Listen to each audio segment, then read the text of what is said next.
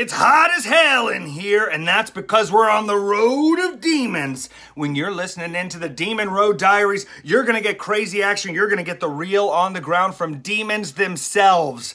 Effie approves demon energy, and if you need it in your ears, you can have it forever. That's the magic of Demon Road Diaries. Thanks for tuning in, and make sure you subscribe.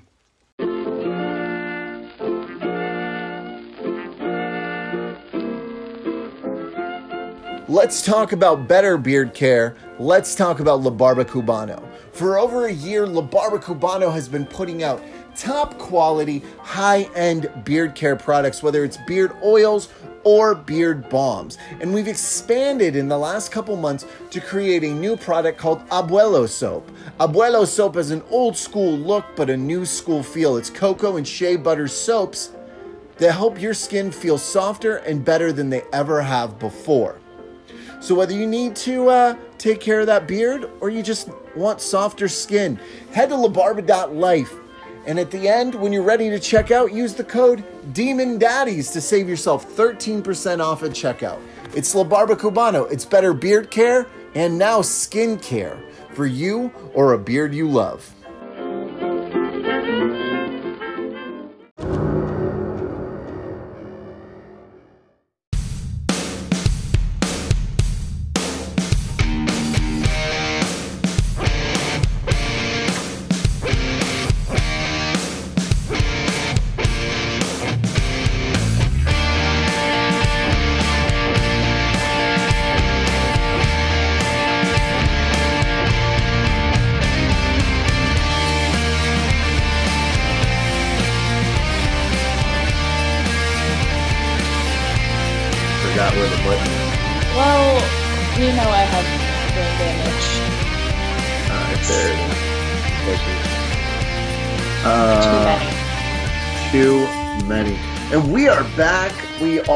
Live. Not live. We're uh, in. We're recorded. form. We're recorded it live. Recorded live in front of a live studio audience.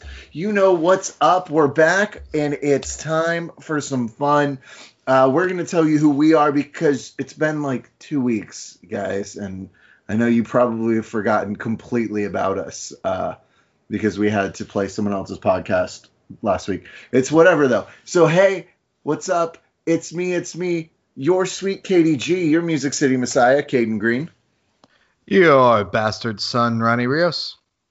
You're unnecessarily burdened and evil and upset about it, Chelsea Durden.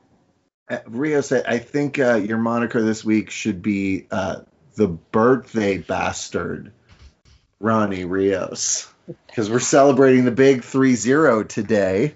Ho, ho. Cheers. I can finally live up to that uh, weird cage match moniker I have of Dirty. Dirty Ronnie, Dirty 30 Ronnie Rios. And we have a guest with us, a, uh friend of the show, and he's got a busy week coming up next week. Uh, you may have seen him a, a lot of places, and you will be seeing him this week at GCW's We Run This Town event. He is the leader of the Yeet Nation, the King of Fury, and the master of the Froggy Elbow. Welcome to the podcast, Rey Fury. You, you you almost said furry. I know you almost said Yeah, furry. That would be just the worst gimmick you could do. And you almost did it. You almost I almost- podcast on the wrong foot. What if what if you have a twin brother whose name is Rey Furry and he's just a furry who does frog things? That'd be awful. Then he would have Did we? Wait, wait. Oh, this is so random, but Aaron, do you remember when we booked like that weird match with Chuckles, where like he's like he comes out dressed as a sheep, and, and it's like, oh god. I wait. Hold, hold up. We rewind. Oh Rewind god, here. I don't even know if I can do this story. We were having dinner at like Fest or something, and we were talking about furries, and I was always like, I've I've said that like I've met furries, and they're lovely people. No hate, no shade. I don't kink shame furries. Um, but the one discrepancy I have with them are, is that I met one who talked about how his interests are like it's like it's like any orient I'm like gay people. It's just an orientation and I wanted to be like let's pause it right there. No you have a sexual interest and a preference which is totally fine but like you weren't like it's like that happened to you. I don't think you were born a furry. You just became one because of you know sexual palates form when you're like 5 years old. Like sh- shit happens. But you know it's like like, uh, and it was just this whole discussion, and then that culminated in you saying something that I'm not going to repeat, um, about someone coming out of someone's vagina. Um, Hey. Wait, but didn't it? It led to the catch, the greatest catchphrase: "Dress me up like a." Was it dress me up like a lamb so I can hump a dog? yeah, dress me like a lamb so I can hump the dog. Dun, dun, and, then you and- stomp. yeah, It's a that great. and that led to me and Chuckles doing that in a battle royal. We did that in a rumble or something where we looked at each other and I just went, Chuckles, dress me like a lamb. And he goes, So I can hump the dog? And I'm like, Yeah. And then we punched each other. Okay, so it's that kind of podcast tonight. this is not typically how we start off an episode of uh, Demon Road Diaries. Please don't hang up, Rey.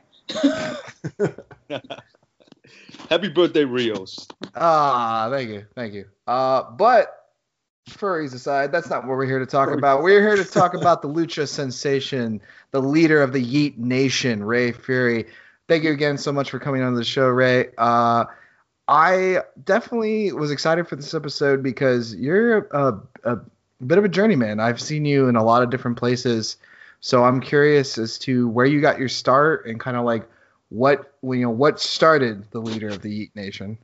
Man, um, it's crazy. So hang on, hang on this ride with me, all right? So I was I mean, you hung on for dress me like a lamb so I could hunt the dog, so it's the least I could do. Least we can do. So uh, I was I'm actually born and raised in the Bronx, New York.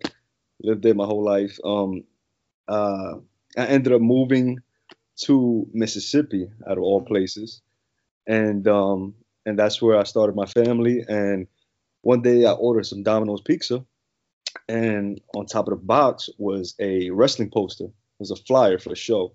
So I took that flyer and I put it on the dash of my card, of my car, to make sure I don't forget that date.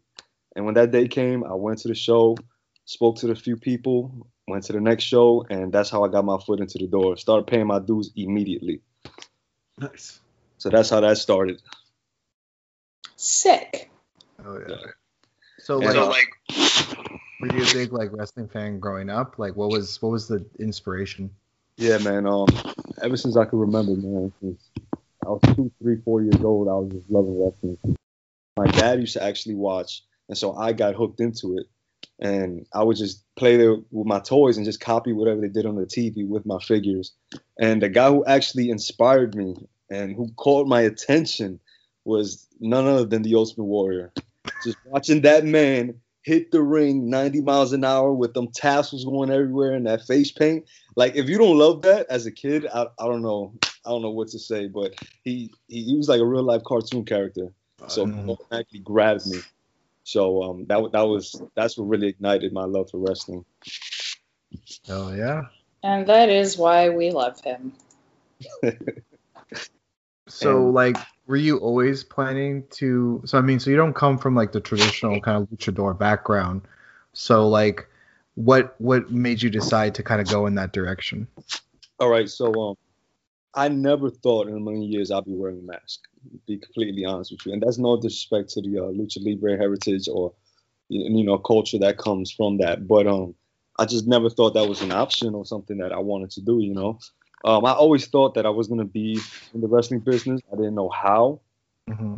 but I knew I was going to get in some way, somehow. But so when I started and I met the promoter for that wrestling company in Mississippi, he told me, hey, put on this mask and use it as training wheels. No one knows who you are. Have your matches, get your feet under you, and you're ready. You take it off and you do whatever you want to do. I was like, that's that's fine. You you gave me life, so to speak. I, I'm willing to do that for you. So I did that, and I picked up on wrestling really fast, and I got you know kind of popular here where we were running shows at. So I'm like, you know what? The mask is seems to be working. You know, I'm getting I'm getting um, more cheers. I'm getting a little more popular in this area. I was like, you know what? I, maybe I should keep it. If it's not broke, don't fix it. So I was like, you know what? I'm just gonna keep it on and just roll with the punches until something happens where I'm like, you know what? I'll just take it off. You know, and that's just how I've, I've been since then. You know, if it ain't broke, don't fix it. So I just always kept it on, try to evolve it, change the colors, change the mask, change the gear, just try to keep it fresh. You know. Mm-hmm. So it originally was just uh just kind of a vehicle to like Yeah. really get your feet wet in wrestling and you know if you fuck up no one will know it's you because then you'll have everything figured out and you'll be a different character but that's really where you like you found your niche Right. It was just supposed to be temporary. So. And Oh, looking yeah. back, I'm glad I actually did it because even if I didn't have a mask, I don't know how how much success I would have had without it. You know. So Yeah. I, I I- I'm glad I started off that way. So I th- I think having like a lucha mask has uh, draws people in because it's almost like its own symbol, like the bat symbol or something, Right. in a way that people are like, okay, I know that mask, so I know who that is, and they're like more likely to like, um, it goes quicker than like just. I mean, I'm a bald guy with a big beard. How many of us are there? You know, like someone says, "Oh, the bald guy with the big beard. You know him? He's in the back." They're like, no, no, no, no, I don't know. But when you have like a set mask that like really like tells a story and like holds on to a character, that like draws people in instead of them just being like, you know, the mask guy who does the flippy thing. Like they're like, oh yeah, it's this and the the lines and the this and like whatever. It's like right, storytelling in its own way. Plus, it's great merch. right. Oh, definitely, definitely. Yeah, you sell masks, you sell coloring book sheets of the mask. It's the possibilities are endless. Oh yeah, I had bath bombs um when they were popular. What? Yeah, I, the, who doesn't want to take a bath with the Rey Fury bath bomb? Yeah. So wait, what was it? So was it just the mask, or was it your head, or like how'd that work? it was the mask as a bath bomb. I had a different color mask, and um, Mhm. then I had an actual F bomb, um, bath bath bomb. So um, I had Oh, those. I have right now. I have watches for the kids. I had tattoos, eighty buttons, t-shirts. Man, I had I had so much that I even forgot about. I don't have anymore. I try to keep that as fresh as possible. I'm still stuck on the bath bombs because I am a bath bomb bitch. I am like, like I don't give a fuck like what kind of bath bomb it is. I'm like, fuck yeah, give me that Yeah. shit. What was so? Did you like? Did you try them out? Like, was there a favorite amongst your your family and friends of like, oh, this one hits? I did any out. Um, I, I I didn't want to try my own product. Mhm. Can't get Don't get high high on your own supply. but I did get a lot of video. Can I say that? I got a lot of pictures online from people who bought bath bombs, and they would send me pictures of the, their water and the color that it changed, and you know, saying that they dug it, it got them real soft and smelling good after they came out and all that. So I was like, okay, that's Oh, cool. yeah. So That is that good shit, especially when you get that anime bath water. Like that's that that is. Mm. So, like, like how long you been doing this, Rey? Like, well, how long you been going? Man, um, I've been doing this for five years now. Doing it for what? Five years. Five years? Oh, okay. Yeah. You strike me as someone who's like way more of a vet than that. Oh, Like, what? you strike me as someone who's been doing this shit like 15 years. Be like, Oh. yeah, I've been doing this since I was 14. Um, I can't walk straight anymore, but uh, I'm so Oh, good. that's a good thing or a bad thing, but No, it's not. It's, no, I it's don't definitely Say, a good thing. yeah, I don't say it like, look at this bitter fucking shitty fuck. It's more like, oh no, this guy, this guy knows what he's doing. He's, he's yeah, been it's around. like he knows what he's doing. He carries himself like a veteran, and that's like a. It's always a good thing. Yeah, I hold that off to um, Jon Davis out of Jacksonville, Florida. Yeah. Have you done a lot of work with uh, Jon? Yeah, actually, um, when I was in Mississippi, um, they booked him on a show out here, and that's when we first met. And he did a seminar, and he was booked regularly, at least once a month, to come back. And so we kind of hit it off, and he kind of tried to like put me under his wing. I was sending him all my matches, you know, we would stay in the ring longer, you know, after seminars just to get some extra reps and and so I, I owe a lot of my training to him because he helped me out big time. And even to this day, he's still my mentor. I still go to him for anything. And um, for whatever questions I might have, or you know, anything that might be bothering me, anything I need advice on. So, shout out to Jon Davis. Yeah, Yeah, Jon's a good he's, dude. uh, he's he's well known uh, down here. He's almost uh, I like to think of him a bit of uh, almost like one of the policemen of Florida wrestling because it's like if you think oh okay you think you're a badass? All right um so we booked you against Jon Davis this Friday. It's like if once you think you're a badass you know let him humble you. Yeah, I, And, uh, I, I uh, our last match we had together, he chopped me, and I thought I was tough, so I chopped him right back. Mm. mm, Because mm. usually when I get chopped, I get fired up. It doesn't, it doesn't really register like it hurt. So I get fired up. So I, I got fired up. I hit him back. That second shot he gave me, I crumbled. I was like, okay, never mind. Did, did your did your descendants feel it, or your great great grandchildren gonna be born with that? So- yeah, felt this big, this big. Okay. Oh my god. Yeah, it's like that Street Fighter quote was just like, I'm gonna hit him so hard the next Bison wannabe is gonna feel it. it's like that's that's how Jon Davis chops. It's like I'm gonna chop you so hard the greenhorn that you train's gonna feel it. the day Jon Davis walked into your ring was the most important day of your life. For Jon Davis, it was Saturday. it was. I really badly want to see Jon Davis in a full M Bison outfit now. Oh, I feel, I feel Even like, though he's got big Balrog Sagat energy, um, he's the M Bison of Florida wrestling.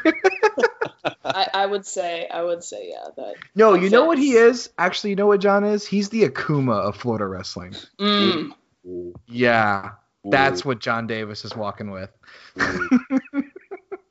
there's like a different feeling in the air when he locks into the walks into the locker room, and everybody's like, every everybody like stops their bullshit instantly because it's not worth it. It's it's not it's not worth it to have that curse upon you. I watched that man murder Darby Allin.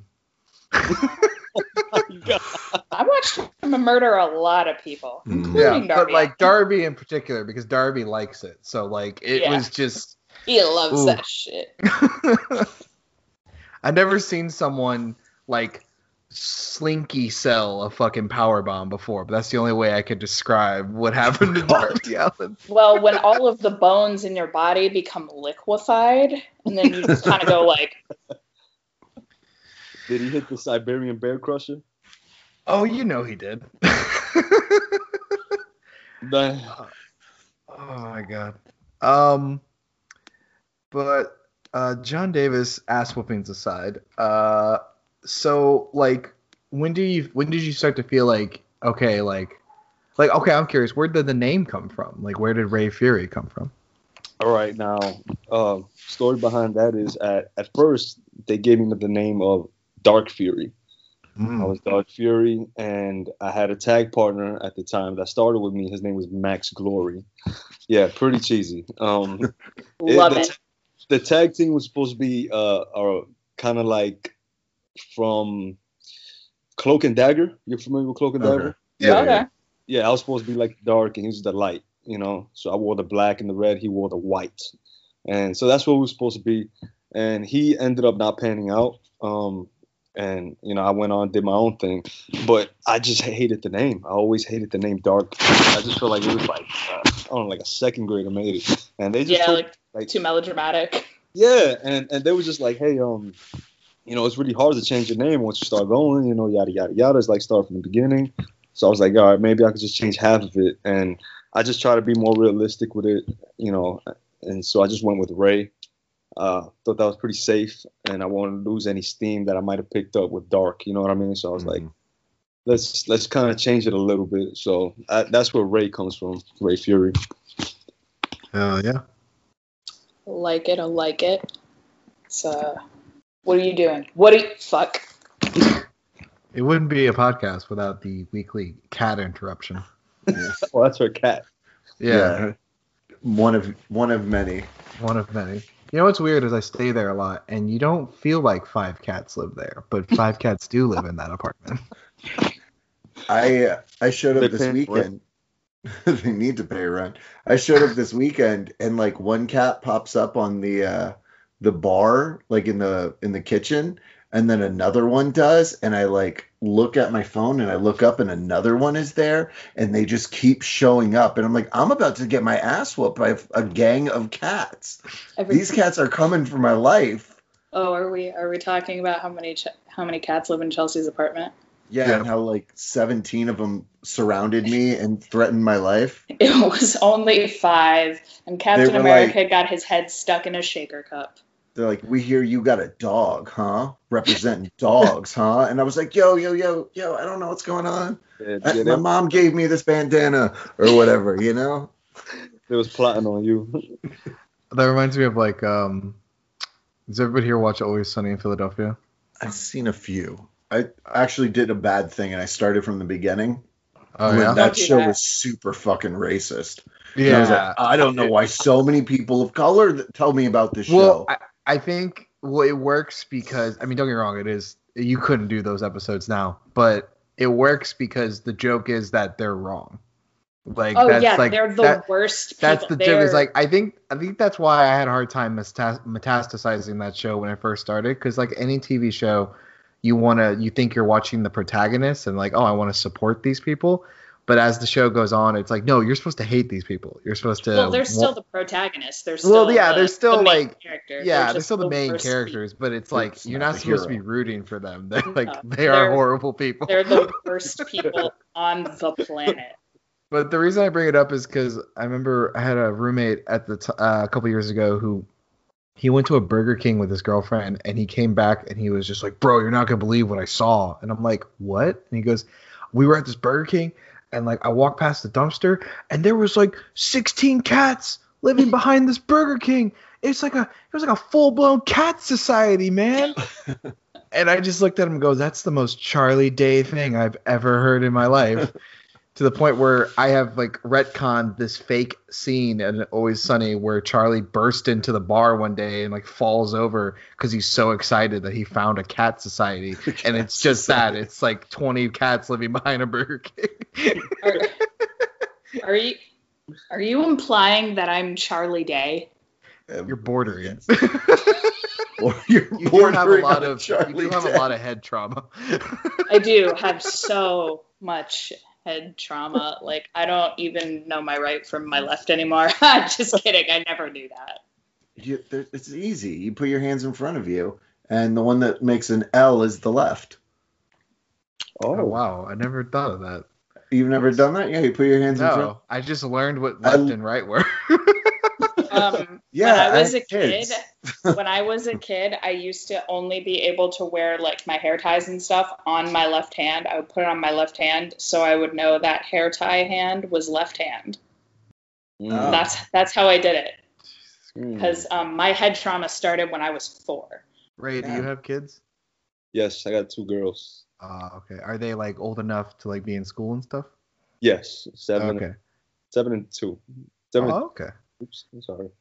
I was just thinking, like, have you experienced this? Like, because the hardest thing I think I've ever done in my life was trying to explain to a kindergartner the difference between a lowercase d and a lowercase b. Oh, because they're the same thing but backwards. Exactly. Have you ever run into something like that? I don't think I had that discussion. No. going through going through letter no I going through the the problem, teens. hey, I had that problem though. Yeah, I Yeah, feel you. Is the the hardest. Oh, sorry, go on. Letter? No, it's the same letter, just fucking flip. Yeah. Uh, so the te- t- teaching your kids numbers is hard, and it isn't like it's just the first twenty. That's the hardest part because they just like whoever created like the teen end of or the the eleven through twenty is just a fucking asshole because all the rest of the numbers are like twenty plus one is twenty one, right? Yeah. But they're like. Uh, I don't know. What do you want to call the number after 10? I don't know. Uh, let's call it 10 1. No, 11 and then it's like like okay we, okay and they're like 12 okay so we're going with full new names okay cool 13. Great, new name. Uh, I got nothing. How about 14? And it keeps getting worse. And it's like, now you explain that to a child, and you're like, all right, so look, if it's 11 or 12, it doesn't end with teen. Why? It's I don't fucking know. I don't. I don't know. But then it's just everything else is teen. So then that's how we work from there. Uh, math is hard. Oh, I and 10 never comes up again. 10 never comes up again. It's That- just 10. that makes you appreciate teachers that much more because it's like you know when you were learning numbers and letters maybe it was a little challenging but you got through it and they got you through it and it's like when you're trying to teach children these same similar concepts that just make so much sense to you it's like it becomes this like existential question of life it's like it's like well why is it two it's Yeah. just like I, I don't know it's just fucking two I, I had um I had a like every time I try to help one of my nieces with their math homework, um I am I go through like an existential crisis. It's worth noting that they're seven and eight. They are in they are in first and second grade, so it's not like it's like particularly difficult, but that's like when they start introducing word problems, and it's like Johnny has 38 basketballs. And I'm like, slow the fuck down. Why does he have 38 basketballs? A collector of basketballs? yeah like are these Who has that special much space to hold 38 basketballs? Yeah, And then you I just have a closet just for basketballs. So then I Johnny is a rich asshole kid. And I just keep going through, like, trying to rationalize this word problem. And then she just fucking grabs the workbook and she's like, never mind. And she walks away. And I'm like, did you just, did I Yeah. Just, My favorite are the food ones because it'll be like, you know, Billy has 16 candy bars. It's like, no, Billy has a problem. Billy's about to have diabetes. like, Billy needs to sit down and think about his life choices. oh, fuck. But speaking of life choices, um, so. So you i want to know where yeet came from because that seems to be something you've i mean i know what yeet is obviously but i don't know what what made you want to latch on to that as like a, an aspect of your character man, it's it's it's the same um principle that comes from the mask. Uh Yeet was just something like we was just saying when we saw something spontaneous, like say we saw a girl walk by with a fat ass, we'd be like, Yeet. And it'll get everybody attention like, okay. or you know, we just say something funny and just add heat at the end of it, yeet, and everybody's just cracking up, you know. So we actually carried that from the locker room into the ring. And one day I was actually wrestling and uh you know, I said yeet because I saw one of my boys actually in the audience and they responded, the crowd responded with yeet. And I was like, oh. I was like, okay. So I hit a move, I'll say it again, yeet, yeet. And then they say they'll repeat it. So I'm like, oh, this is easy. This is so easy. So I started doing it at every show, and it was just so easy, it's instant reaction and it was just a way to engage with the fans and that's how they would and that's how they would connect with me you know even the little kids who forget like hey ye, ye. I'm, hey you know how you doing you know so it's just it's just it's just been an easy catchphrase and i grew up in the 90s where you know catchphrases was everything mm-hmm. so I, I love it man. I love all that. So it's just one of those things that i just, I just rolled with it and it just stuck you know? I feel like that's always the stuff that sticks is the dumb jokes from the locker room. Yep. um like that's literally like our first thing like now we have like too many things but our first thing was hashtag demon shit. And which we've kind of we i feel like we've kind of downplayed just because ha- hangman started doing cowboy shit and we were Yeah. like ah and we're like uh, it's like i was so mad when he started doing that i was like brother i literally have like been doing this for three years like i'm gonna kill you like with this on. yeah oh like god but um that was that came out of when when Aaron and I started tagging like we had no grand ideas like we weren't trying to be a tag team we just kind of it just we got put together and we we are both good old Florida boys with that Dusty roads mentality of like well this is what we're doing we're gonna we're gonna, We're gonna use our commit. whole we're gonna use our whole ass here no half ass and whole ass um Alas, I don't got so- a lot of ass, but I'm using all of it. all of it. Um, so we were gonna do our first run in, and we had no idea what we were gonna do. And literally, him and I turned to each other, and we're just like, so what are we doing out there? And he's like, I don't know, demon shit. And I was just like, demon shit, heard. And we started tagging that on a bunch of posts, and then I was like, maybe like a one-time joke. And everybody started latching onto that, like, yeah, demon shit. And we're just like, I guess this is a thing now. They, they want that thing, you know, to feel connected, man. Yeah. They Yeah. want it. They want to be down with you, you know. They'll latch on to anything that's like remotely tangible. Yeah. But back to what you said about um uh cowboy shit. It man, so Braun Strowman, I think threw somebody or hit somebody on a raw. Like mm-hmm. you know, in Big Show attacks, he hit outside the ring when he's doing those yeah, yeah, yeah, the Yeah. train thing, yeah.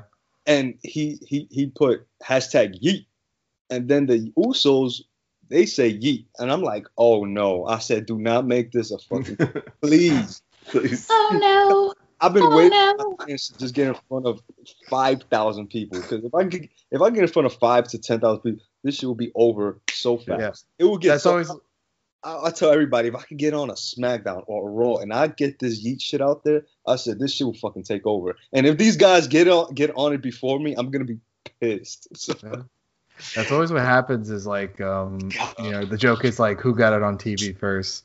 Yeah. Yeah. Um, but Jon I remember uh, that happened to friend of the show, Barrington Hughes. He started Oh, doing yeah. the Nah Fam, and then Angelo fucking Dawkins on a Raw. Not not just said it once, like he clearly was doing a bit because he was trying to do this whole like Steve Austin what with it, where everything he would answer with "Nah, fam," and and fucking Barrington like knows people like like he's not like super connected, but like he's friends with MVP and a bunch of people that work there. He just like started blowing his shit up. He's like, no, no, you're not doing that. It's like I just bought like 150 t-shirts with I have this on it. t-shirts, motherfucker. hey, remember when Karrion Kross debuted in WWE with my entire gimmick, and I just threw my entire gear set away that I just yeah, but got? nobody cared because it's Karrion Kross. It's like I have a doomsday clock tattooed on my fucking back since I was 20, but like you know, nobody cares. I know. I just I care in I a way you that I care. don't. I'm glad you care, but nobody cares, so it's fine. It's fine. but that's good. They can't they can't take the yeet from you. I was curious. Did anyone has anyone ever given you shit for uh calling yours being a luchador with the name Rey? um, yeah, I got into it on Twitter a while back with somebody that I shall remain nameless. Uh, maybe after the podcast, I'll tell you. or and, oh, it's uh, like somebody we know. It's just not like just a random mark. No, it's it's somebody who's up there Oh, and, uh, okay. Oh. who signed, and Heard. we kind of we kind of went out went at it back and forth, and his fans got at me, and I was like, "Oh, Rey, so so original," and I'm like, "Oh," I was like, "Oh, yeah, what Rey Mysterio? Oh, now you see Rey Fenix? Okay, I get it." Hmm. You know, so yeah, I got a little bit of flack for that, um, but you know, it is what it is. I'm, I'm here now. Uh, I don't know if I should change my name at this point, but Oh, I don't think you need to change it at I don't all. I don't I don't think you need No, to. Rey Fury sounds good. I that's the thing is like it's I it, it's literally a Spanish word that just means king. Like yeah, and like there's dozens and dozens and dozens of kings in wrestling. So Yeah, like oh my god, everyone every other person's moniker is fucking the, The king, king of of sex. sex, the king of dirt bikes, like whatever. I want to meet the king of dirt bikes actually. You really No, no, I no, I want to meet I want to meet the king of safety, Steve Uber. the king of safety, Steve Uber. That's the best gimmick you've ever come up with. so, Rey, if you don't know, Aaron has like one of his rare singles matches for a local promotion, and he's like, I have no idea what this promo is gonna be. So he starts cutting this promo, and he's like, he goes, I'm gonna be there, the Music City Messiah, Caden Green, but also maybe. And then he just produces about 16 terrible gimmicks. and my favorite by far was he found like a construction vest and a hard hat and the goggles. He's like King of Safety, Steve Uber. I know somebody who wears that too as their gimmick. As a construction worker, no. yes, as a construction worker. I, I'll send you their page. Does, Oh, does he remember do the he on- safety dance like No, in Does the he come ring? out the safety dance because He's he a hard has worker. All right. to? He's a hardworking man. Hardworking Yes. man. God damn it. I can't remember who it was, but uh, a few years ago, someone told me this story about one of their friends was running late to a show, and he had just got off work um, at IHOP, and he shows up to the show, and they're like, "Dude, you don't have time to get dressed. You need to be out there right now." And he goes, "Okay, fine." And he goes over to the announcer, and he goes. Like, hey, I need you to do this, this, and this. So, they're like, coming to the ring, weighing in at 198 pounds, the IHOP kid. This dude in his full fucking IHOP uniform wrestles a match, steals the fucking show, calls the whole thing in the ring, dressed up like like in his IHOP uniform and everything. I'm like, bless it, Oh, bless, I, bless. I hope he kept the apron on. yeah, everything, the whole thing. I was like, I wish he came out with like a tray of coffee and somehow wrestled and without spilling a drop. That'd Trey be funny. Coffee. Money that would have been that's 2020 wrestling that happened in like 2008 or whatever. That's like the. uh Did you guys ever see the pizza delivery bit? No. Oh, remember because we I we ripped this off at Tampa Pro. Um, so there was like a from like 2018, I think. There's a match somewhere that they booked. Um, I, I'm sure he had to have been a wrestler because he does like a head scissors takedown. Um, but they do a bit. I think it was like a no ring death match, and uh, these two dudes are brawling, and then a dude shows up in full like Papa John's delivery gear, and he's like, "Hey, someone order a pizza?" And we're like, "We're having a fucking death match. We're not. No one ordered a pizza." He's like, "Can someone just please Sign pay for for this? this. Please sign for this pizza. I gotta go back to work." And then someone like flips the pizza to piss him off, and he's like, "Get out of here, pizza boy!" And so then the pizza boy starts running spots, and he does like a head scissors takedown, and like all this shit. Is that real? That was a real thing. That's a thing. You can Oh, find, Google Pizza Boy wrestling match or whatever, pizza delivery. And I loved it so much that I think like two weeks later at our home promotion, the main event was like a like a falls count anywhere match. So like I pitched to uh the two guys in the match was like because they were like they were asking everyone like, hey, do you guys have like weapons we can use or like plunder? Has anyone got any idea for spots? Does anyone want to be in a spot? And I was like, I have an idea. So I grabbed one of the young boys that like can take a bump and stuff, and I was just like, "You look like a pizza delivery driver." And I I bought a pizza and I got like a red cap for him, and I was like, "Can you pretend to deliver a pizza in the middle of the match and then just like and then like hit him with the pizza?" So like. So like the heel takes the pizza and he's like, "Fuck your pizza," and then he fucking smacked him in the face with the pizza. and then like strikes the the baby face, like takes a slice of pizza and eats it while fucking doing hurricane roundas and shit. Oh, wrestling. love wrestling. Wrestling. How do you guys feel about those uh, different forms of wrestling? Like, Oh, like like the deathmatch stuff. well, yeah, like deathmatch stuff, the uh, comedy wrestling, the um, the super spotty wrestling. Uh, Like, what's your take on that stuff? Do you agree with it? Yeah, I I, mean, I, we had a, I love we had a all match. in- forms of wrestling. yeah, we had a match in Georgia last week where we possessed someone with the spirit of Bret Hart, which I had to then remind everyone in the match that Bret Hart is still alive. Um, so I think that answers your question.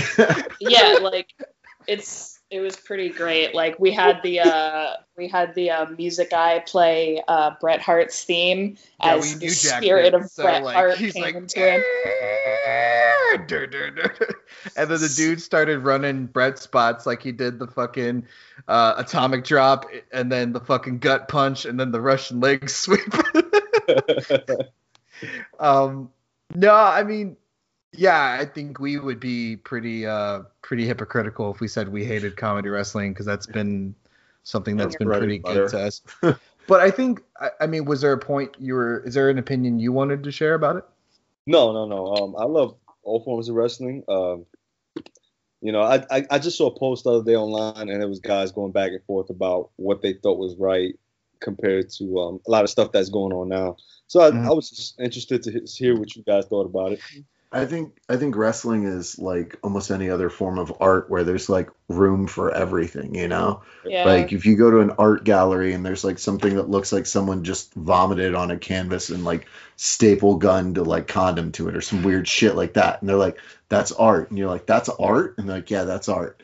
So like every I think wrestling has its place. I think the only thing that doesn't have its place is shitty wrestling and shitty people in wrestling. I think like at the end of the day, it, everything needs to everything in wrestling needs to have like balance. It's just like how a Fast and the Furious movie would have like those funny spots in it that you're Right. like, oh, this is so good to remind you that this is like, you know, it doesn't have to be fast cars all the time. Right. But then on the other hand, there's that cool fast car scene that you're like, oh shit, that's fire. So we like, have gone so far from Like- Fast and Furious being about fast cars. We're now at the level where it's like they're basically secret agent superheroes. Sorry, I can't get exactly. into another bit about Fast I mean, and like, Furious. didn't Idris Elba literally saying one, "I'm Black Superman, fuck with me." Yeah, literally in the shops in the Hob- I mean- and Hobbs and Shaw. Like uh, some of the Marvel movies are like that. It's not just about superheroes. It's like they got Yeah. they got a little bit of love. They might be you know um a lot of comedy. You know, Yeah. it's gonna be a little storytelling in the background, and then they're gonna fight and get to the good stuff. You know what I mean? Yeah. So yeah. yeah, I see what you mean. yeah, I mean, I, I always had a phrase. I mean, not always, but we coined a phrase on the show a couple episodes back that because uh, we got into a conversation with this uh, about this with uh, Puff. Uh, Find him, Puff is God, and we talked about how we don't care about what wrestling should be. We care about what wrestling could be. So like, it's it's like if you just try to branch out and try different things, and that's the thing is that like yeah, sometimes it's not going to land. Sometimes, like, there's people who are really bad at comedy wrestling and they try to hide how bad they are at wrestling with comedy wrestling. Um, and there's also people who are really great wrestlers who can fucking go, but like, you know, they that's all they can do. And it's and it limits them. I think, you know, we've seen a lot of guys in like big promotions like that, like, you know, guys who are great in the ring, but they have nothing else to offer. And so it's like, I think, you know, it's you know I've always heard that like wrestling's like a circus act, you know, or like a it's like you want multiple different attractions. So like we've all here uh, in this pod have dabbled in booking. In fact, we were like very briefly trying to put together like a mania card before like we got fucked over with the venue. Um, but we were just booking like a five match card, and in that five match card, I told myself I was like, okay, here's the crazy tag match. Here's the work rate singles match. Here's my comedy match. Here's my boss fight match. Here's my main event that's going to have a little bit of everything Yeah. you know and i think that's i think that's the thing too is that like you hear that adage in wrestling about if you don't think you could if you don't see yourself as a main eventer you shouldn't be in the business and i think it's like no there's roles for everyone at all Yeah. levels of the card it's just that if you want to be a main eventer you have to be able to do all of it you have to have comedy, have drama, have work rate, uh, be able to work multiple styles, not just technical lucha high spot. You know, just like you got to be well rounded to be uh, a figurehead of a company. But just be, but if you can't be that, that's fine. That's fine because there's spots for everybody. You know, if you're only good at high flying, if you're only good at comedy, if you're only good at deathmatch, there's a spot for you if you're willing to work. You know, yeah. that's how I do it. I think a lot of people got to hear that what you just said, man. And um, shit, if they don't listen to the podcast and hear you say it, I, I'm gonna repeat that out there in the Facebook world, and uh, I'll tag you on that. But that, that, that was, um, I think a lot of people need to just hear that right there. It's, it's something that people might already know, but you won't comprehend it, you won't think about it unless you hear it from someone else. You know what I'm saying? yeah. It's, it's one of those things. So Yeah. yeah Now I will say, whatever you choose to be, like I choose to be a deathmatch wrestler. I choose to be a work rate guy. I choose to be a comedy guy. That's great. Be fucking good at it. Yeah. Like I, I'm tired of people half-assing shit and not being good and not growing and not getting Mhm. resting on their laurels. It's like, no, you want to be funny, you better be fucking hilarious. You want to be a work rate guy, I better see some fucking uh, Kota Ibushi fucking moves from you. If you want to be a death match dude, you better fucking make me go Nick Gage who? You know, Yeah. like And if you want to be a fucking body guy, you better fucking lift. fucking get in there. Get in there, get on the fucking gas. Get And they get on the. Take any flight given. Ah. I'm going to Florida this week. I'm coming back home with some gas. Yeah. yeah, we got that good shit. we got that good in here. Hell yeah. Uh, So we have a. I think Rios was. Oh, go. no, I said I might get injected at the show. That's what's up. Hell yeah, brother. That's where it starts. I remember um there was like a thing that was going around. I sent it to a bunch of people, which was um when the COVID vaccine started coming out. There was like these all these pins that companies were making to be like, um, you know, I got my vaccine or whatever. And I remember I saw one that was just it was just a syringe, and I forget what saying it was on it, but it didn't it wasn't overt that it was like a COVID thing. It so like it just looked like I'm on steroids. And so it's like I wanted to buy it for like a couple people I know. Like, here you go, buddy. Hey, you took your vitamin today? Vitamin S. Oh. That would be Vitamin wild if it was like, hey, like we could cure coronavirus if everyone just got on the gas. Everyone Acid just juice, shoved a syringe full of Deca into their thigh. but speaking of working with body guys, so we have a segment on the show uh, because the episodes come out on Wednesdays called Wrestle Crush Wednesday, um, where we talk about someone in the business that you haven't had the opportunity to work, at least not extensively. So, like if you've only had a tag match or a battle royal scrap with them or something. Uh, just curious if there's anyone in the business uh, alive, no longer with us, working, not working anymore. So, like dream matches or contemporaries. Who is it that you, Rey Fury, would love to get into the ring with? This is Wrestle Crush Wednesday. That is easy. I'm, I'm gonna give you uh, uh, one that's easily doable, and that's Mecha Wolf. Because Mecha Wolf, when I first got into the business, man, um, I'm gonna be honest with you, I didn't know anything outside of the Fed WWE. So when I got into the business, I found out Davey Richards, and I was like, oh man, this guy's the greatest in the world. He's amazing. And then I found Pac. I'm like, oh my god, he's jumping out the building.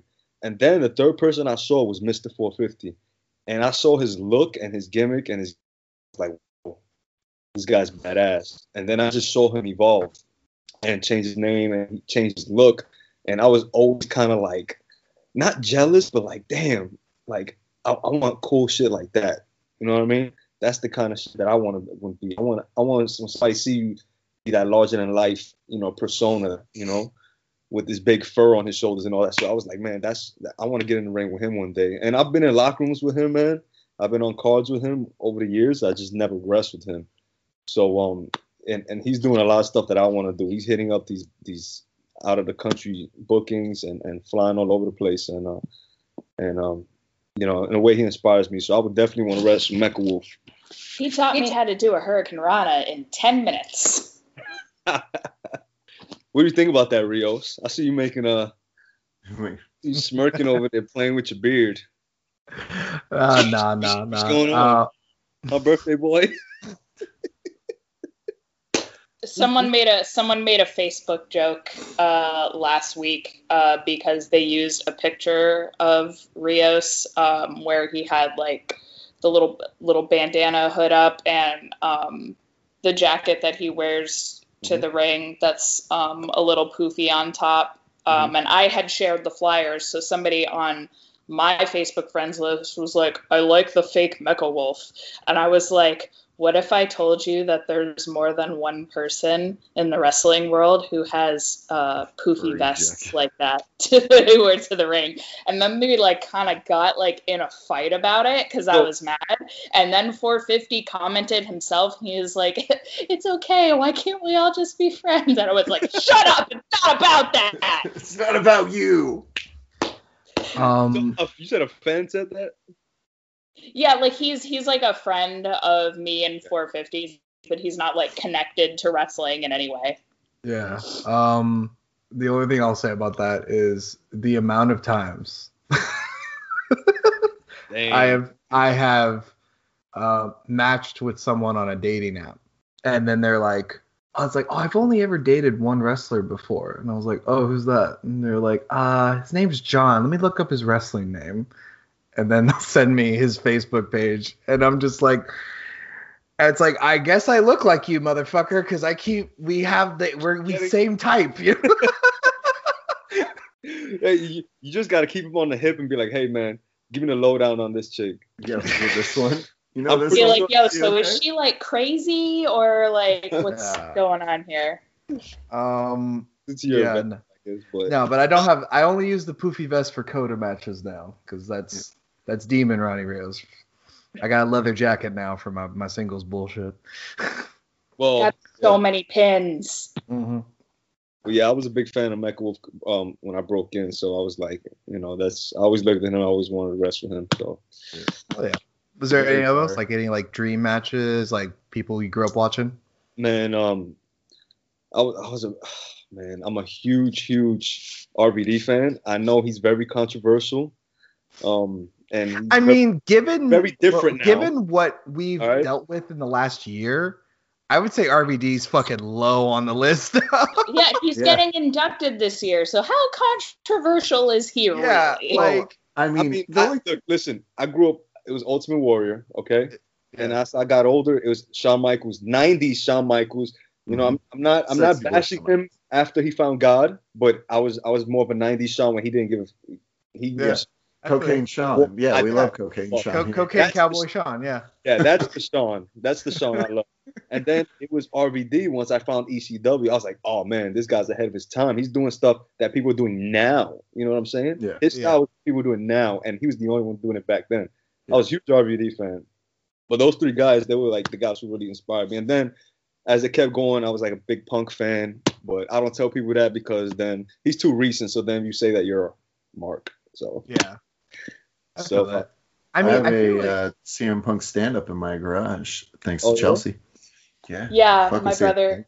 I my got- brother got me the uh, CM Punk cardboard cutout as like a joke for my 21st birthday. And so for eight years, it lived in different parts of my house wherever I was living. Like usually I would put it up to scare my cats. Uh, occasionally I would put it up in a window and just like, you know, my neighbors would be like, yo, I don't know what's up with your boyfriend, but like he just stands there like all day.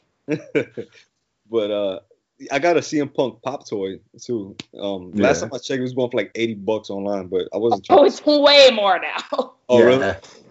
Yeah, the uh, well, because there's what three versions of CM Punk. We had this conversation on Saturday. So there's Macho Man, Bret Hart, and regular CM Punk, all in uh, pop form, and uh, I think every one of them is like a pretty penny now. Because It's worth like okay. several hundred each. Yeah. I just got the uh the regular one. But um yeah, I was a big Punk fan, man. I, I love CM Punk.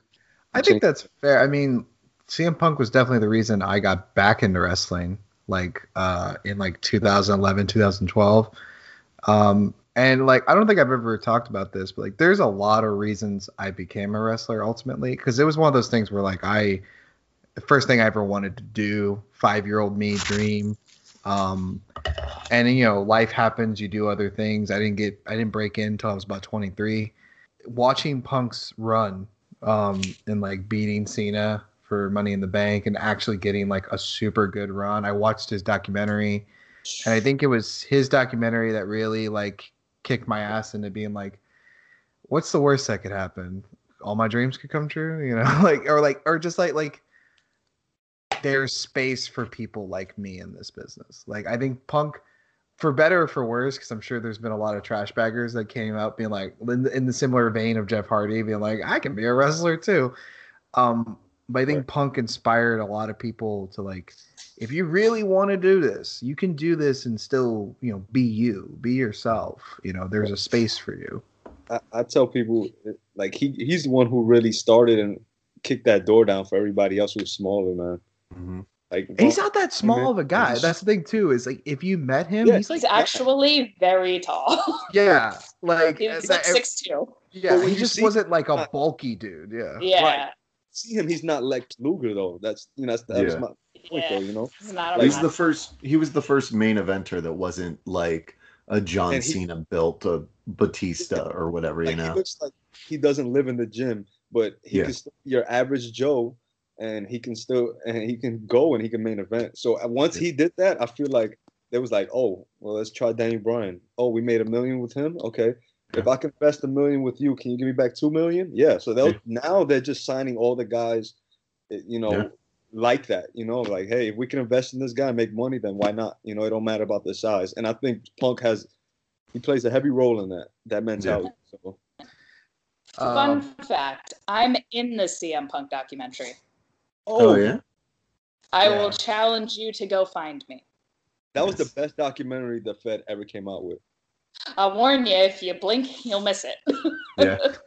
but I'm in the Uh, documentary. One of my favorite parts of that doc is there's like a picture, a, a shot of him at a comic con, and like he poses with Chris Hemsworth, uh, and because they were both at the con, and I remember looking at it going like, he's so much bigger than Chris Hemsworth, uh, and I'm just like, uh, it just made me think of that thing of like, wrestlers are both smaller than you think and bigger than you think at the same time, and I don't know how they do it. It's a weird closed loop. It's almost like uh, Chris Hemsworth can't possibly realistically maintain looking like this hulking, jacked up behemoth if he's not working, if he's not doing out, doing like three a days in the gym and eating seven thousand calories. Yeah. It's almost as if a that's an unrealistic body standard we have set for men. You know what? Body guys. But we're body guys, so it's no excuse. We're, we're body guys on this show. It's the body guys. Juice. Uh, speaking of c- overcoming from adversity, we have another segment on this show. Yeah. Uh, many segments on we this. have many on this Damn segments on it. this show. Uh, do you want to try the new one first? Do you want to do that one first? Yeah, yeah. While I feel like I feel like that's a good spot because uh like I know I was in uh high school when I got like when I was on my biggest vibe for wrestling before I came back into wrestling. Um so we have a new segment on the show. We're trying it out the first time. Uh th- in a seven degrees form, this leads back to The Rock because Zac Efron was once in a movie called 17 Again. Zac Efron uh, starred in Baywatch with The Rock. So like it leads back to wrestling somehow. I don't fucking know. Watch the movie. It's great. Uh anyway, uh so when you if you of today is uh is wrestling but you're 17 again, uh what would be your theme music as a 17-year-old pro wrestler? Stan has a small wiener. Oh man. Oh man. Um I- I'm gonna tell you, man, in high school around that that time, I was big on 50 Cent and uh I guess G Unit. so it probably G-Unit! it's gonna be probably something off his first album, Get Rich or Die Trying. So Heard. it's gonna have to be 50. Did you ever have the uh, the 50 cent G unit tank tops that were like Hell spaghetti no. strap looking things? Ain't no way. Ain't no way. Dumb shit was ridiculous. And his sneakers he came out with too, horrible. Horrible. Yeah. 50, but I- I'm not on everything else, man. Better question: Did you have the Fifty Cent PlayStation Two game I where didn't. Bulletproof. I know what you're talking about. bulletproof? Yeah, yeah, yeah. I did not, man. No. Oh, I Oh, heard we it need was to pull that up. I it's like it's insane because what it, it was that like brief period in pop culture where video games were like rappers but playing themselves but they weren't themselves so it'd be like what if all the rappers you knew were professional fighters what if all the rappers you knew played professional football what if the rappers you knew were also secret agents in a military ops you know like it was just because like minute, like this is a Fast and the Furious movie. no, seriously, like it was all Fast and Furious type shit. Because it was like in Bulletproof, I think it's like Fifty Cent is like a cop, and then like uh Eminem is like a private eye or like a detective or something, and it's like a whole murder mystery. It's wild. It's fucking wild. I feel like they were making like a, a cop detective video game. They're like, this looks like shit and it's not going to sell. And they're like, well, what if we throw rappers in there? And they're like, that's going to be money. Print it. Let's go. Let's go. It's Yes, like it's Shaq. Fu. Drop Shit. that. Shaq Fu opening the gate, the floodgates of rapper slash actor Well, slash. You know what it? You know what it sounds more like? It honestly sounds more like it's like someone like Fifty Cent was just woke up one day and was like, "Damn, I want my own video game," and he called his agent and was like, "Get me my own video game." And he's like, "Um, okay, you know that's gonna take a while, right? Those take like two, three years to make. Nah, nah, I need it out like next month." And so it was like they called up some game company. and was like, "What games are you making right now?" and they're like, uh, well, we got this fantasy game and we got this like racing game and we got this cop game. It's almost done. And they're like, ah, that one, that one. That Just one. change all the models. Uh, we'll bring in 50. He'll redub the voice and, you know, we'll have it out by holiday. Perfect. But imagine if they would have went with the racing game. It's like Mario Kart, but it's like the 50 G Cent. unit guys. all G I need, oh my God, I need Def Jam Mario Kart. I need that in my life. Def Jam Mario Kart. Oh, I don't know I'm seeing, we're like- gonna get that. Oh I'm seeing like Lloyd Banks throwing bags of money at people and they're like slipping on coins and shit. Yeah, this is money. This is Fucking, fucking like every, everyone's got fucking Cadillacs and Camaros and shit. I think we figured it out. and then of course Eazy-E's got to have a six four. So Yeah. you can unlock. You can unlock Hey, uh, Hey, NWA. Is that everybody? oh Jesus Christ. Um, Joe. Well, since this is the first time we're doing it, I want to curious what everyone's answers are. So Chelsea, if you were seventeen and a professional wrestler, what would your theme song be? Well, uh, based on what everybody knows about me, obviously my favorite band when I was 17 was Linkin Park. Uh, coincidentally, my favorite band at 29 is also Linkin Park because I fear change. Um, so clearly, it would be something like super deep and in my feelings, like of Linkin Park. And if we couldn't get the rights to that, uh, shit, I don't know, something by Killswitch Engage. Hell yeah! I would always choose um like whenever I had the option uh, to create a wrestler, like as soon as I was able to use Punk's theme, which Oh, was yeah. his original one was uh, This Fire Burns by Killswitch Engage, I was like, fuck because it was the closest thing to. Um, hell yeah, Aaron, what's your answer? Um, so I've been trying to think about this one actually, and uh, because I was 17 a very long time ago, um, and when I was when I was 17, I was really getting into like dirty, like not dirty punk, but old punk, like not CM Punk, old punk rock. Um, so the Misfits Volume Two was on constant repeat. So I think it probably would be "Die My Darling" from the Misfits, um, or it probably would have been like whatever the hot uh, screamo band of the time was. It was probably like like a Finch song or like a used song, but I think I was probably like 19 when Finch came out. Hell yeah. I was thinking about this and like when you originally asked me the question, the idea was like, what would your theme song be if you were 15 years old? So my answer was going to be an Aiden song because I was super Yeah. depressed at 15. But since we've upped it to 17, so my last year of high school um, was when We Came as Romans first EP dropped. And I was super into them. And uh, so it'd definitely be Intentions by We Came as Romans because that's just like a super dramatic, fucking like roar, fucking ah, so much importance. yeah. I feel like the thing about theme songs is that you have to like try it out. So you like Mhm. you like get the song, like you have these songs in your mind, and you're like trying to do it, and then you're like, Alexa, play blah blah blah, and you like open the bathroom door, but you hide to the side, and you're like, all right, all right, no, not yet, not yet. Yeah, that's me. I'm the real thing. wrestling guy. That's a real thing. Like I'm currently in the process of trying to get um, custom music for myself, and I know that we've been fortunate, Coda. We've had custom music pretty much from the jump. Yeah. because one of your buddies just threw us like a riff that he wasn't using for anything. Um, but like that's a real thing you have to think about when you're not using custom music and you're using licensed music as your entrance. It's like, okay, I need something that I like that suits my character, but works as wrestling music, which is like it starts immediately and there's no like crazy build. It's just like let's go, like you know, because promoters gonna be mad if I'm standing there for 20 seconds. um, what do you what do you use, Rey, currently for your theme? Um, I got some custom music, but um, sometimes I go back to my uh, first music, which was copyrighted by Madeon. It's called Finale. Oh, okay.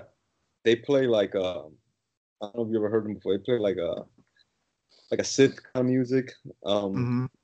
Like kind of up tempo kind of beat, and Yeah. it's it's crazy because I would never go and listen to them on my own, but one of my guys he he gave it me when I started, and I loved it. it. It's just it got so many different levels to it, so I like using that. Sometimes or I bounce back to the custom music I got. It's very similar to it, so very energetic. My entrance, yeah. I remember when I came out for GCW, the last show I worked for them, and like I used uh, "Into the Dark" by Point North, and like Chelsea was my ref for that match because we didn't have any refs, and like she comes over to me and she's like checking me, doing like the fake check, and she's like, "Oh my god, I love this song," and I'm just like, "I know."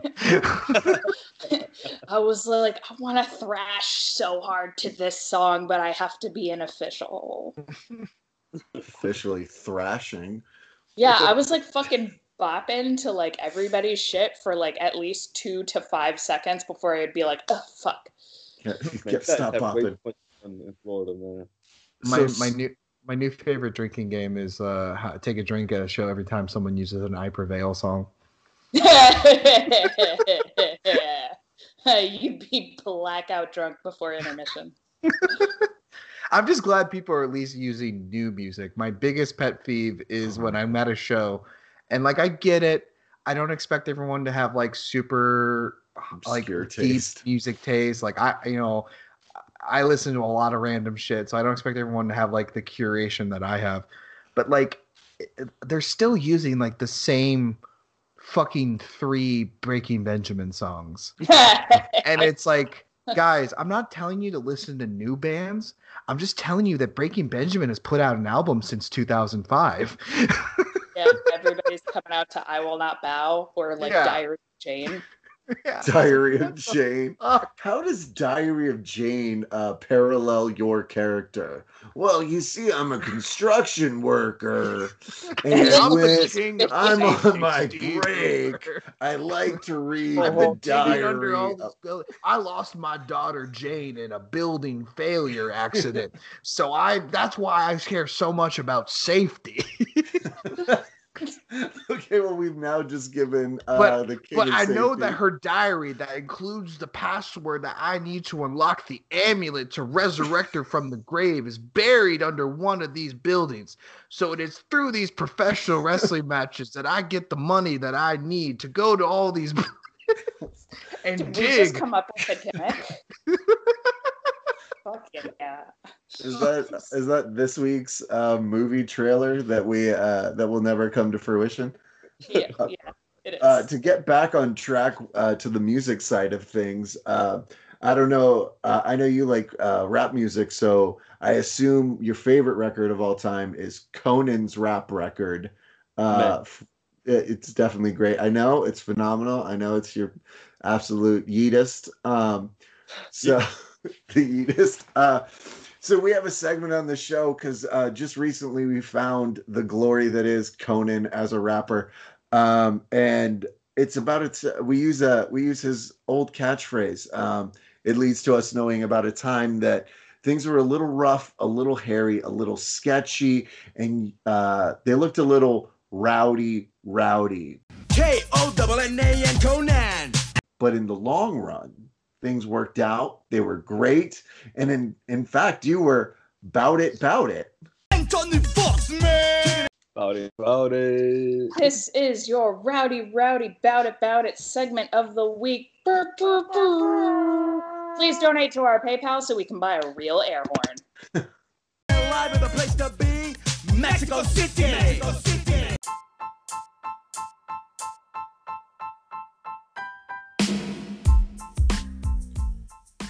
Time for the Rowdy Rowdy Bout It Bout It segment of the week.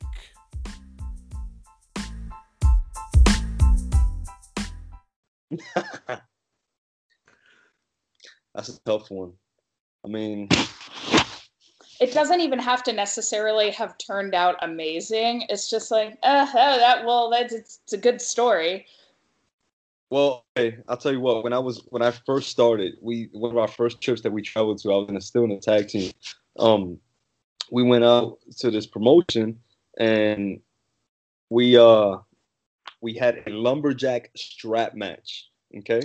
Oh, So the details to the strap match was that the lumberjacks were fans who paid money. They paid five dollars. They put it in a jar to actually take off their belts and whip us. All right, so whoever fell on the outside. But since we wearing masks, I'm like, oh, we're baby faces. We're gonna be good. No, no, no, no, no, no. So we faced a team called the Hale County Misfits, and these guys look like they're straight out of a scary movie. And they were the baby faces, and they were cheering them. And I'm like, you gotta be, you gotta be kidding me. I'm like, you gotta be kidding me. So we get out there. I'm like, yeah, they're booing us, they're hating us. They're gonna, they're gonna probably gonna whoop our ass. Long story short, I get my ass whooped, and um, the all the money they collected from the lumberjacks, they paid us for at the end of the night. And we were excited because that was the most money we've ever gotten paid in our first year wrestling. You know what I'm saying? We got probably like, like 40 bucks a piece and he actually got paid more than me. I don't know how. He got like 40 and I got 35. How? I have no idea because I took I took a whooping, but whatever. But yeah, yeah, we got our ass whooped. We got the most money that we ever got. Um, probably wasn't worth it, but we were happy that night. We got to eat. but at the time, it was pretty great. Yeah, we we was we was ha- we was in the car counting all them singles. Like, yeah, we got paid, but you know, I had lashes all on my back. Ugh. That's like when does a promoter like throw that idea together? He's like, "How about we uh, do a thing where the fans just whip you guys with their belt with their belts?" And you're like, "No, that sounds like an awful idea." But they'll That each sounds give us five bucks. Oh wow! Who Five booked bucks. this? The Metro Brothers? Jesus Christ! it's literally it's just bang, uh, shots it's just. JC. It's just uh, uh, the two Metro brothers on the outside just whooping people with belts. They're they are the lumberjacks. I mean, I would not totally book them in a lumberjack match just to do that. Like, hey, just so you know, I'm, I need you to hit people with your belts as soon as they get out. I think uh, we were uh, we wrestled the Metros once, and then shortly after, I was like, "Hey, can I get belt loops on my next set of gear?" And Rios is like, "Why?" I'm like, "Just in case we wrestle the Metros again." So I wanted to have my own belt uh, to uh, combat their beltiness. So I think we were like the only tag team that they did that to, and like, I don't think we were meant. I don't think we like intentionally did this, but we just like we were Cuban, so we've gotten our asses. We I've definitely been hit with a belt before. Yeah. So like we like walked in the back and we kind of like no sold them. We were just like, yeah, it was fine. All right, cool, thanks. And we had these giant welts on our back, and and like since then they're like super nice to us. Like I hear all these stories about like, oh man, working the metros is so rough, and I'm just like, really? Because like it was easy. I just got hit with a belt. So is that the, like, do they do that all the time, or it was just that one time? uh, I don't know what if they've been doing it recently because I haven't seen them in a while. But like at the time, that was like their gimmick was. Uh, they wanted to like leave every match if they could, like with that spot where they hit you with their belts, because Oh, I guess it, uh, because it like, I mean, they got heat with it. I'll give them that. Like it was, like their whole gimmick at the time was like remember us. Like they're gonna be like they're they were out to make a make you remember them and like yeah man like you hear that fucking crack and and it's just you fucking remember the Metro Brothers. it's not so much about the Metro Brothers, but the PTSD that the Metro Brothers trigger. it's not. A, what was the joke? Was it, it's it, it's not about the destination. It's about the trauma we incurred along the way.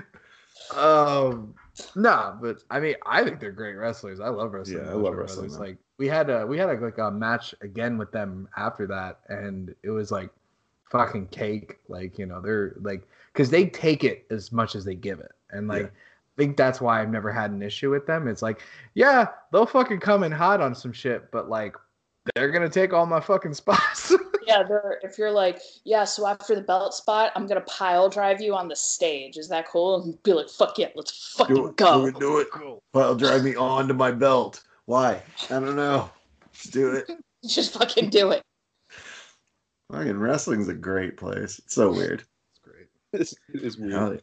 Yeah. Uh, so there's um speaking of I wrestling, you there's get a a- lot of it happening this week. hey look at you going right where I was gonna go. Hey, it's almost like we're fucking connected. Or like we've done this 60 times already. So Rey, I know that we'll be seeing you at the 10 a.m. show, Best in Class. Uh, you will be in a scramble match for the GCW Defender of Humanity Rex Boxes uh, Memorial Championship. Um, but besides that, do you got anything else going on? I'm gonna be on Crab the night before. Um, uh, I'm trying to remember what venue that's in, but um, I'm definitely gonna be on that show. Crab? Like- yes, C R A B. Like yeah, yes, yes. I never heard of the promotion either, but they seem pretty good. Like they're gonna have Gino on there, um, Mr. Grimm. Uh, it looks like they got a pretty stacked card so far. So I was like, okay, I'll be there. Hell yeah. I'm gonna be hanging out all weekend long. I'm gonna have my merch out there. I'm gonna be hitting up shows, networking, mingling, Yeah. getting into trouble, eating. Yeah.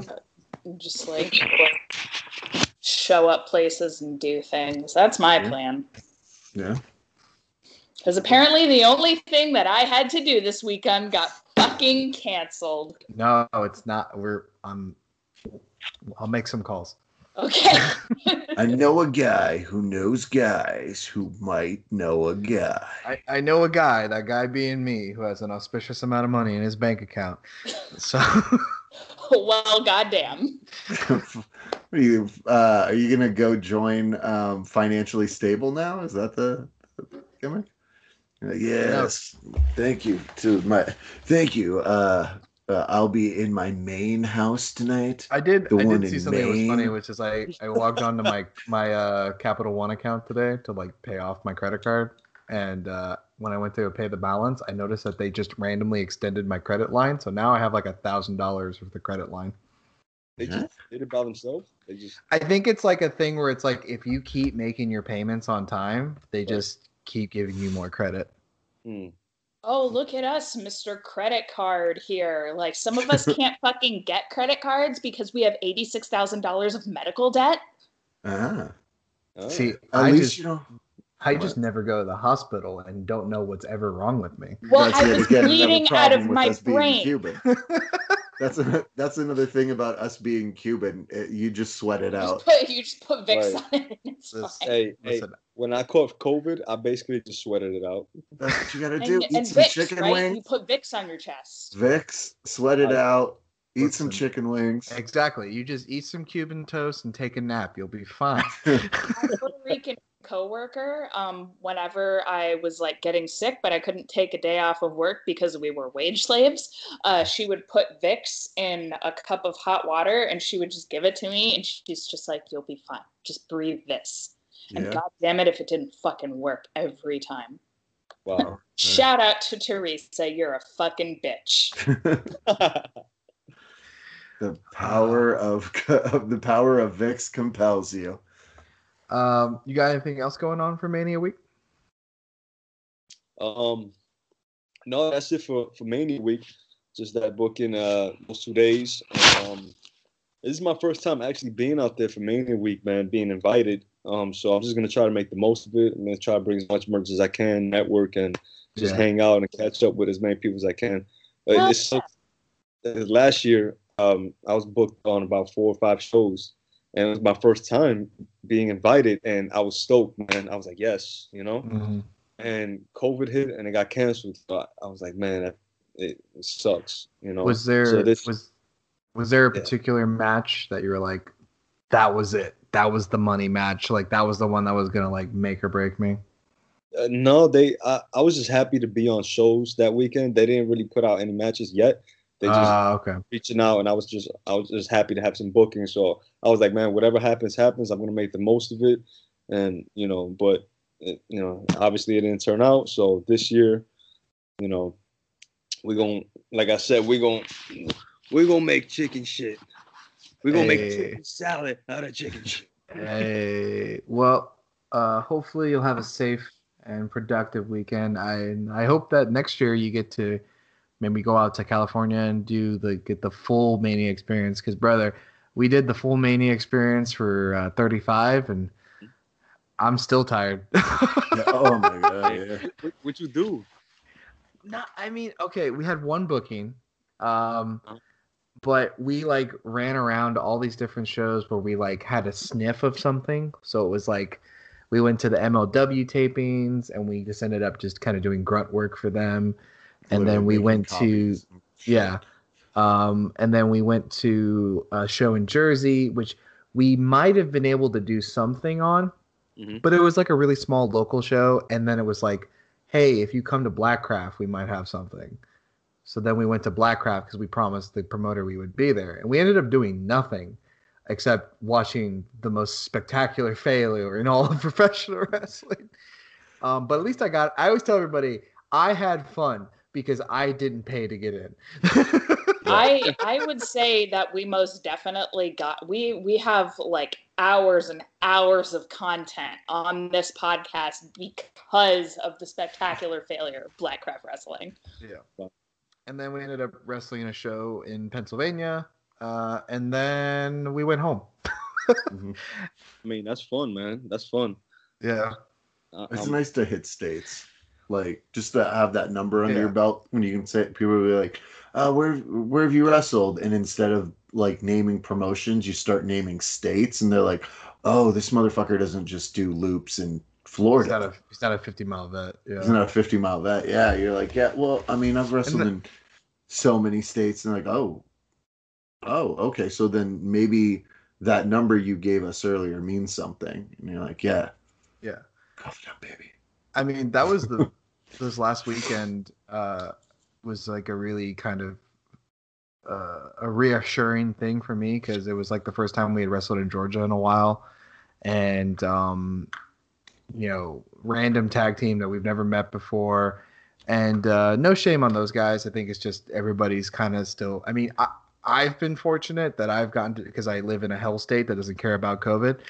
Um, uh, I've been fortunate that I've been able to kind of get my feet wet again. I've had some matches and I was feeling pretty good about coming back, but I think like our opponents hadn't wrestled in a while. So the match was not spectacular. Um, but I was really comforted by the fact that like we covered it up really nicely. Like ours as a tag team, we were able to like, all right, you forgot what we were doing, but that's okay. We're gonna go to this now. And and Grab the quote. Yeah, grab a hold, brother. And then uh, when I got to the back, promoter was happy with everything. And the thing he said to me that I'm gonna carry with me now is like, "You guys are some real professionals." And I was just like, "Oh, that felt good." That, that Yeah. fucking that fucking hit. That yeah, because I was that so- kid that fucked up matches that he wasn't ready for. So it was like, ah, ah, I've ascended. reaching that part of the wrestling business. Um, well, I think we've done it. I think we have damn well done it. We're gonna have a lot of fun on Friday, up in the fuck early in the morning. That 7:30 call time. Uh, I I hope there's bagels and I hope there's good coffee. I hope yo, I hope we just skip the the bang energy drinks and we're just like, guys, the cocaine's in the other. it's blueberry. Blueberry cocaine. Blueberry Delicious. Blueberry cocaine. Well, I'm college. Um, so, uh, Rey, where can they find you? Uh, where can the Demon Road Diaries listeners find you on social medias? So Twitter, Instagram, Rey Fury official. Um, same as my pro wrestling tees for Rey Fury official and Rey Fury on Facebook. Put two Y's because this is my fifth Facebook account because I got some haters out there. But nonetheless, yes, follow me. Get a t-shirt at Pro Wrestling Tees. Get a Check bath bomb. Website was that Get a bath bomb. I don't have any more. Damn. Ah. I'm sorry, but yeah. Hell yeah! And you got some really rad T-shirts. Did Buckshot do your um your Hasbro shirt? Um, damn, who did that shirt? James Bukakis, was that it? No, I I had that shirt for about two, three years. I forgot who did it though. Oh, it's fire. He's got a. Uh, if you guys haven't been there yet, go check. Just look at the merch. Even if you're not planning on buying it, just look at it. He's got really killer merch. But one of them is uh, like a Hasbro inspired um, one that's like One of my um, shirts. Yeah. Yeah, it's fire. It's so dope. So go go buy one of his shirts, guys. Uh, if not, come out to the show on Friday and buy one there, and then also buy some of our merch because we like money. Uh, um, so a- anything else we need to touch on before I hit our socials? Uh, Uh, just that we're gonna be at GCW Best in Class. We got ourselves a little bit of a tag scrap with Sir Knight Merrick Donovan and the Space Cowboy Stacy Alexander. Uh, we definitely had a bit of a meeting of a meeting of the minds at Pose uh, with one Mr. Stacy Alexander. Uh, and I'm looking forward to that match. It's going to be five minutes of insanity. Um, also, we will be hopefully performing at the Matt Morgan charity show in Sanford, Florida. That's all the information I have about that. I don't know if the show has an official name. I don't know what we're doing. I was just told to be there. Oh, Um, I did know. Side note: I noticed that it says casual cocktail attire. So mm. Um, okay. So wear your fancy demon threads. my my yes my my fancy wear- uh, underpants. I'll wear my cleanest uh, pair of basketball Cleanest pair of shorts. uh, and then finally on Sunday, you should be seeing uh, myself and one Mr. Music City Messiah, Caden Green, in singles action. I think Caden will be in a six man tag, tag actually, but I will be defending the Tampa Bay Pro Wrestling Heavyweight Championship against a motherfucking deadbeat who's the reason that I almost fucking lost my goddamn left eye. One Mr. Deadbeat Wolf Taylor. Uh, should be a hell of a fucking match. There's a lot of good action on that card. EC3 is going to be there. So, and not just to meet and greet, like he's doing a match. Yep, two in a wrestles. he's doing a wrestle. Uh, so, fun weekend. What? EC EC. Yeetsy three. Uh, and come hell or high water, I'm gonna make damn sure that the necessary evil Chelsea Durden has her fucking day with a certain fucking body guy who doesn't know his fucking place. I Yeah. just want to fucking. I just want to hurt the body guys, man. Like the war on body Yes, guys yes. continues. myself, myself included. I gotta be a T-shirt. The Oh, war on body it- guys It continues. will be. The war on body guys Don't you worry about that. Uh, Alright. Uh, so you can find Demon Road Diaries by simply searching Demon Road Diaries on Instagram, Twitter, and Facebook. You can find the Coda at We Are the Coda on Instagram, Twitter, Facebook, Gmail, and ProWrestlingTees.com slash We Are the Coda, where you can also get all your Demon Road Diaries merchandise. You can find me personally at Music City KG on Instagram, Twitter, Cash App, Venmo, and all the other good ones. And you can find me, Ronnie Rios, at Bastard Son Rios on Instagram, Twitter, and TikTok. You can find me, Chelsea Durden, doing absolutely fucking nothing during Mania Week, uh, probably crying, uh, manning the Coda merchandise booth, um, maybe like throwing light tubes at people and yelling, do something about it.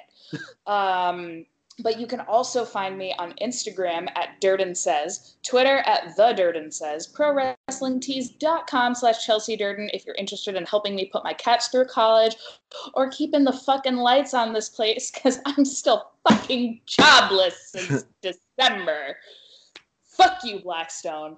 Uh, what else? Be nice to my mother on Instagram. She does not appreciate your mean comments. She's a very kind lady, and it's her wedding anniversary tomorrow. Yay, mom and dad. Uh, and from all of us here at Demon Road Diaries, for Caden Green, Ronnie Rios, Rey Fury, and myself, and the cat that just walked in front of the screen, we hope that you stay safe and stay jacked. Eat, eat, eat.